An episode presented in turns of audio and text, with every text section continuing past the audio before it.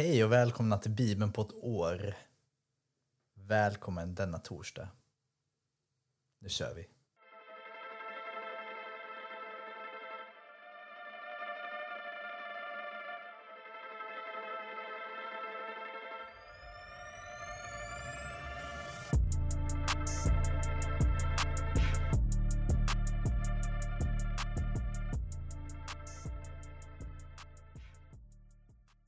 Ja hörni, välkommen till Bibeln på ett år, en podcast av Svenska kyrkans unga. Jag är Oskar, nu ber vi. Tack Gud för idag. Tack för den bibelläsning vi har framför oss. Var med oss i den, led oss och få oss att tänka till vad du vill säga oss idag, Gud. Lär oss känna dig bättre. Hjälp oss att vara dina lärjungar. I Jesu namn, Amen. Vi börjar i Första Samuelsboken, kapitel 26, vers 1 till kapitel 28, vers 25. Folket i Sif kom till Saul i Giva och berättade att David höll sig gömd på Askilaberget mitt emot Jeshimon. Då tog Saul med sig 3000 utvalda israelitiska soldater och tågade ner till Siföknen för att leta efter David.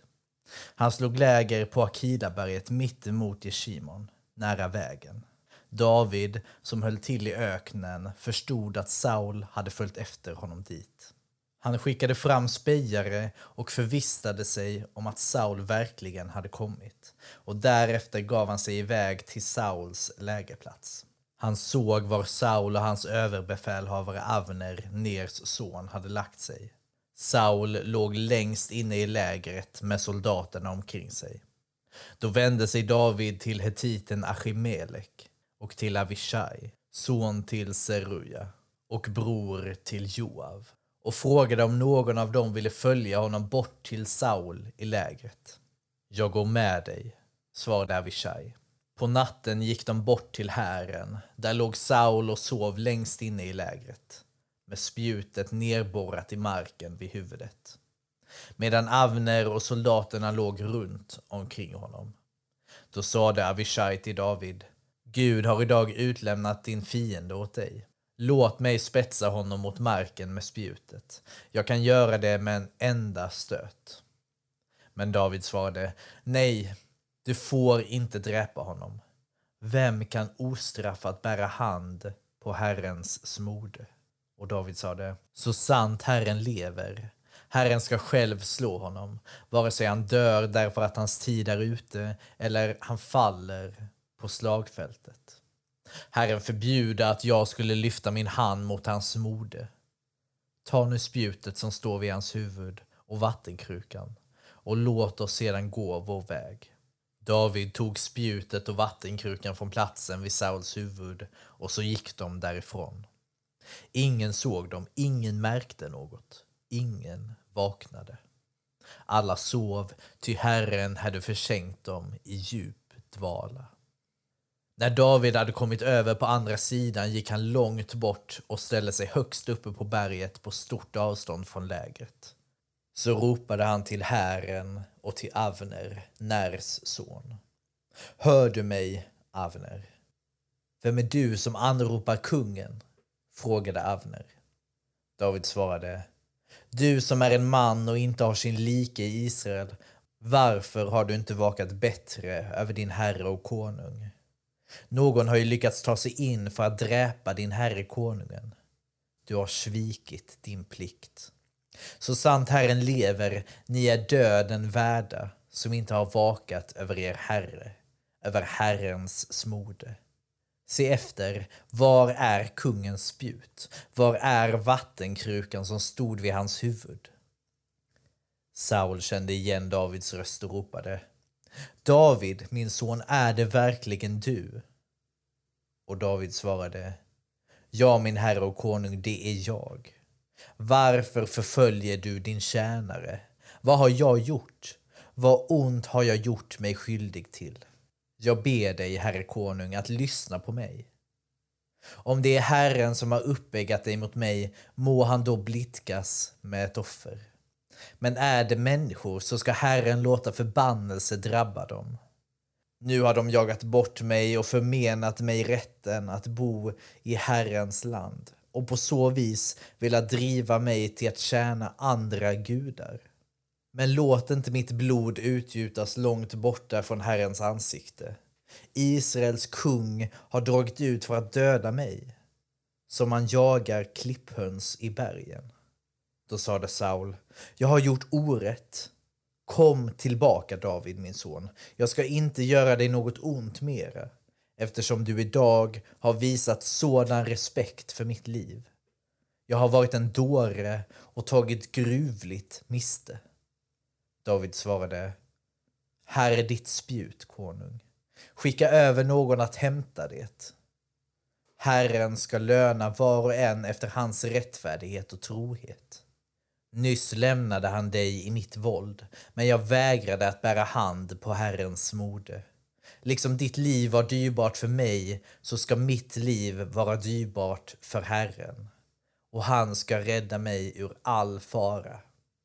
Då sade Saul, välsignad är du, min son David.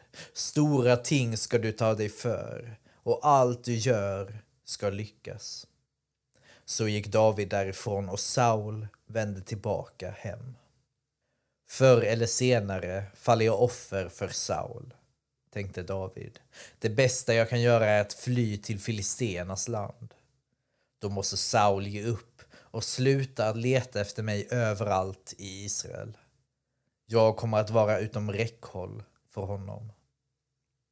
Alltså bröt David upp tillsammans med de 600 man han hade med sig och gick över till kungen i Gat, Akish, Maoks son.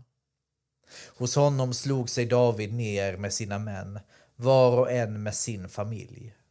David med sina båda hustrur, Achinoam från Israel och Avigail från Karmel, Navals änka.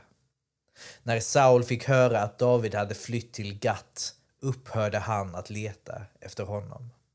Om jag har vunnit din gunst, sade David till Akish, låt mig då få bosätta mig i någon av städerna uppe i landet. Inte ska jag väl bo här i huvudstaden hos dig, herre. Genast förlänade Akish honom Siklag. Det är därför denna stad än idag tillhör Juda kungar.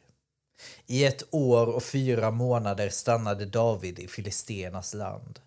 Han och hans män drog ut på plundringståg mot Geshuréerna, Girseerna och Amalekiterna. Det var dessa folk som bodde i området mellan Telam och Shur, ända bort mot Egypten. Under sina härjningar i landet lämnade David varken män eller kvinnor vid liv. Han tog med sig får och kor, åsnor och kameler och kläder och vände så tillbaka till Akish. När Akish frågade ”Vem har ni plundrat idag?” kunde David svara att de hade varit i Judas del av Negev eller i Jerachmeeliternas del eller i keniternas. David skonade varken män eller kvinnor. Han var rädd att de skulle anklaga honom för vad han gjort om de kom levande till Gat. Så brukade David gå tillväga under hela den tid han bodde i Filistenas land. Och Akish litade på honom och tänkte Säkert har han gjort sig så hatad av sitt folk Israel att han för all framtid måste hålla sig till mig. Vid denna tid drog filisterna samman sina stridskrafter till kamp mot Israel. Och Akish frågade David du är väl på det klara med att du och dina män måste dra i fält med mig? Ja, visst, svarade David. Du ska själv få se vad din tjänare är i stånd till. Bra, svarade Akish. Då utnämner jag dig till min ständige livvakt. Samuel var död. Hela Israel hade hållit dödsklagan över honom och han hade begravts i sin hemstad i Rama. Saul hade rensat landet från andeskådare och spåmän. Filistéerna hade samlat sina styrkor och kommit till Shunem och slagit läger där. Då bådade Saul upp folket och slog läger på Gilboaberget. När Saul såg filisternas här blev han förfärad och i sin ängslan frågade han Herren vad han skulle göra. Men Herren svarade honom inte, vare sig genom drömmar eller orakel eller profeter. Då befallde Saul sin tjänare att leta reda på en andeskåderska som han kunde söka upp och rådfråga. Tjänarna talade om att det fanns en sådan i en dår För att inte bli igenkänd tog Saul på sig andra kläder och med två man i sällskap kom han på natten till kvinnan. Frambesvärj en ande och spå mig, sade Saul. Mana fram den som jag nämner för dig. Kvinnan svarade, du vet ju själv vad Saul har gjort, att han har utrotat andeskådare och spåmän i hela landet. Vill du locka mig i en fälla och döda mig?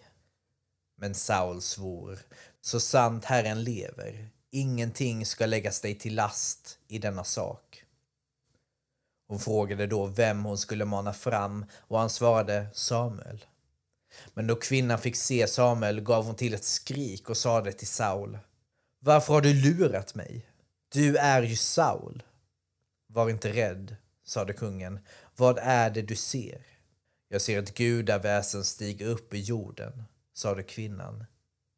Hur ser det ut? frågade Saul och hon svarade Det är en gammal man och han är insvept i en mantel. Då förstod Saul att det var Samuel och han föll på knä med ansiktet mot marken och hälsade underdånigt. Varför har du stört min ro och manat fram mig? frågade Samuel. Och Saul svarade Jag är i stor nöd. Filisterna för krig mot mig och Gud har vänt sig ifrån mig och svarar mig inte längre, vare sig genom profeter eller drömmar. Därför har jag nu kallat på dig för att du ska tala om för mig vad jag ska göra. Samuel svarade, varför frågar du mig när Herren redan har övergett dig till förmån för en annan? Herren har gjort vad han förutsade genom mig. Han har ryckt ifrån dig kungamakten och gett den åt en annan, åt David. Eftersom du inte lyssnade till Herren och inte verkställde hans vredesdom över amalekiterna har Herren nu handlat mot dig på detta sätt. Både Israel och dig själv ska han lämna i filisternas våld. Imorgon ska du och dina söner vara hos mig och även Israels här ska Herren utlämna åt filisterna. Då föll Saul raklång till marken. Samuels ord hade skrämt honom. Han var också fullkomligt utmattad eftersom han inte hade ätit på ett helt dygn. Kvinnan gick fram till honom och när han såg att han var skräckslagen sade hon Kom ihåg att jag gjorde som du ville, Herre. Jag satte livet på spel då jag lydde dig. Nu ber jag att du i din tur lyssnar på mig. Låt mig få sätta fram lite mat så att du kan styrka dig innan du går härifrån. Nej, sade han, jag vill inte ha något. Men när inte bara kvinnan utan också hans följeslagare tiggde och bad gav han efter. Han steg upp och satte sig på bädden. Kvinnan hade en gödkalv i huset och den slaktade hon i all hast. Sedan tog hon fram mjöl, gjorde en deg och bakade bröd. Hon satte fram åt Saul och hans män och när de hade ätit bröt de upp och gick sin väg samma natt. Ja, det är intressant hur Saul först tar död på alla andeskådare och spåmän men sen så går han till en och vill ha hjälp. Man kan ju förstå varför hon var rädd. Vi fortsätter i Johannesevangeliet kapitel 11, vers 1 till 54. En man som hette Lazarus låg sjuk. Han var från Betania, byn där Maria och hennes syster Marta bodde. Det var Maria som smorde Herren med välluktande balsam och torkade hans fötter med sitt hår och Lazarus som låg sjuk var hennes bror. Systrarna skickade bud till Jesus och lät säga Herre, din vän är sjuk. När Jesus hörde det sade han den sjukdomen leder inte till döden utan ska visa Guds härlighet så att Guds son blir förhärligad genom den. Jesus var mycket fäst vid Marta och hennes syster och Lazarus. När han nu hörde att Lazarus var sjuk stannade han först kvar två dagar där han befann sig, men sedan sade han till lärjungarna Låt oss gå tillbaka till Judeen. Lärjungarna sade till honom Rabbi, Nyss försökte judarna stena dig och nu går du tillbaka dit. Jesus svarade, har dagen inte tolv timmar? Den som vandrar om dagen snavar inte, eftersom han ser denna världens ljus. Men den som vandrar om natten, han snavar, eftersom ljuset inte finns i honom. Efter att ha sagt detta fortsatte han, vår vän Lazarus sover, men jag går dit för att väcka honom. Då sade lärjungarna, Herre, sover han, så blir han frisk. Jesus hade talat om hans död, men de trodde att han menade vanlig sömn. Då sade Jesus rent ut till dem, Lazarus är död. Och för er skull, för att ni ska tro, är jag glad att jag inte var där. Men låt oss nu gå till honom. Thomas, som kallades Tvillingen, sade till de andra lärjungarna, låt oss gå med för att dö med honom. När Jesus kom dit fann han att Lazarus redan hade legat fyra dagar i graven. Betania låg inte långt från Jerusalem, ungefär en halvtimmes väg. Och många judar hade kommit ut till Marta och Maria för att trösta dem i sorgen över brodern. När Marta hörde att Jesus var på väg gick hon och mötte honom. Men Maria satt kvar hemma. Marta sade till Jesus, Herre, om du hade varit här hade min bror inte dött. Men jag vet ändå att Gud ska ge dig vad du än ber honom om. Jesus sade, din bror kommer att uppstå. Marta svarade, jag vet att han ska uppstå vid uppståndelsen på den sista dagen. Då sade Jesus till henne, jag är uppståndelsen och livet. Den som tror på mig ska leva om han än dör. Och den som lever och tror på mig ska aldrig någonsin dö. Tror du detta?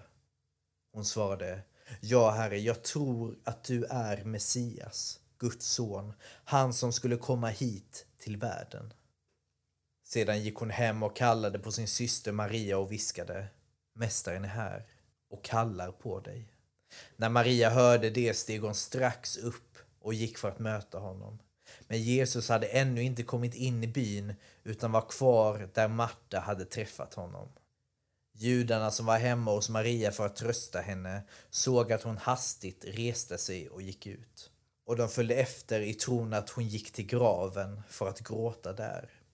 När Maria nu kom dit där Jesus var och fick se honom kastade hon sig för hans fötter och sade Herre, om du hade varit här hade min bror inte dött. När Jesus såg hur hon grät och hur judarna som hade följt med henne också grät blev han upprörd och skakad i sitt innersta och han frågade Var har ni lagt honom? De sade Herre, kom och se. Jesus föll i gråt. Då sade judarna Se hur mycket han höll av honom. Men några av dem sade Kunde inte han som öppnade ögonen på den blinda ha gjort så att Lazarus inte behövt dö? Jesus blev åter upprörd och gick till graven. Det var en klipphåla med en sten för öppningen. Jesus sade, ta bort stenen. Den döde syster Marie, den dödes syster Marta sade då, Herre, han luktar redan. Det har ju gått fyra dagar. Jesus sa till henne, har jag inte sagt dig att om du tror ska du få se Guds härlighet? De tog bort stenen och Jesus lyfte blicken mot himlen och sade, Fader, jag tackar dig för att du har hört mig. Själv visste jag att du alltid hör mig, men jag säger detta med tanke på alla de som står här, för att de ska tro på att du har sänt mig. Sedan ropade han med hög röst. Lazarus, kom ut! Och den döde kom ut med armar och ben inlindade i bindlar och med ansiktet täckt av en duk. Jesus sa då åt dem, gör honom fri och låt honom gå. Många av judarna, de som hade gått ut till Maria och sett vad Jesus gjorde, kom till tro på honom. Men några av dem gick till fariseerna och berättade vad Jesus hade gjort. Översteprästerna och fariseerna kallade då samman rådet och sade Vad ska vi göra? Den här mannen gör många tecken. Om vi låter honom fortsätta börjar alla tro på honom och då kommer romarna och utplåna både vår heliga plats och vårt folk. En av dem, Kajafas, som var överstepräst det året, sade till dem. Ni förstår ingenting. Ni fattar inte att det är bättre för er att en enda människa dör för folket än att hela folket går under. Detta sade han inte av sig själv, utan som överstpräst det året talade han profetiskt. Jesus skulle dö för folket. Och inte bara för folket utan också för att Guds skingrade barn ska samlas och bli till ett. Från den dagen var det fast beslutna att döda honom. Jesus vandrade därför inte längre öppet omkring bland judarna utan drog sig undan till Efraim, en stad i området nära öknen och där höll han till med sina lärjungar. Ja, tänk att se det när Lazarus kommer ut där. Vad tänkte folket liksom? Det måste vara helt galet. Han lever igen liksom. Vi fortsätter i Saltaren, psalm 117. Prisa Herren alla folk. Lova honom alla länder. Väldig är hans godhet mot oss. Herrens trofasthet är evig. Halleluja. Och vi avslutar i Ordspråksbokens femtonde kapitel, vers 22 och 23. Utan överläggning går en plan om intet. Med många rådgivare lyckas den. Glad blir den som kan ge svar. Var det bättre än ett ord i rättan tid? Det var allt för idag kära vänner. Ha det fint och vi ses imorgon igen. Hej då.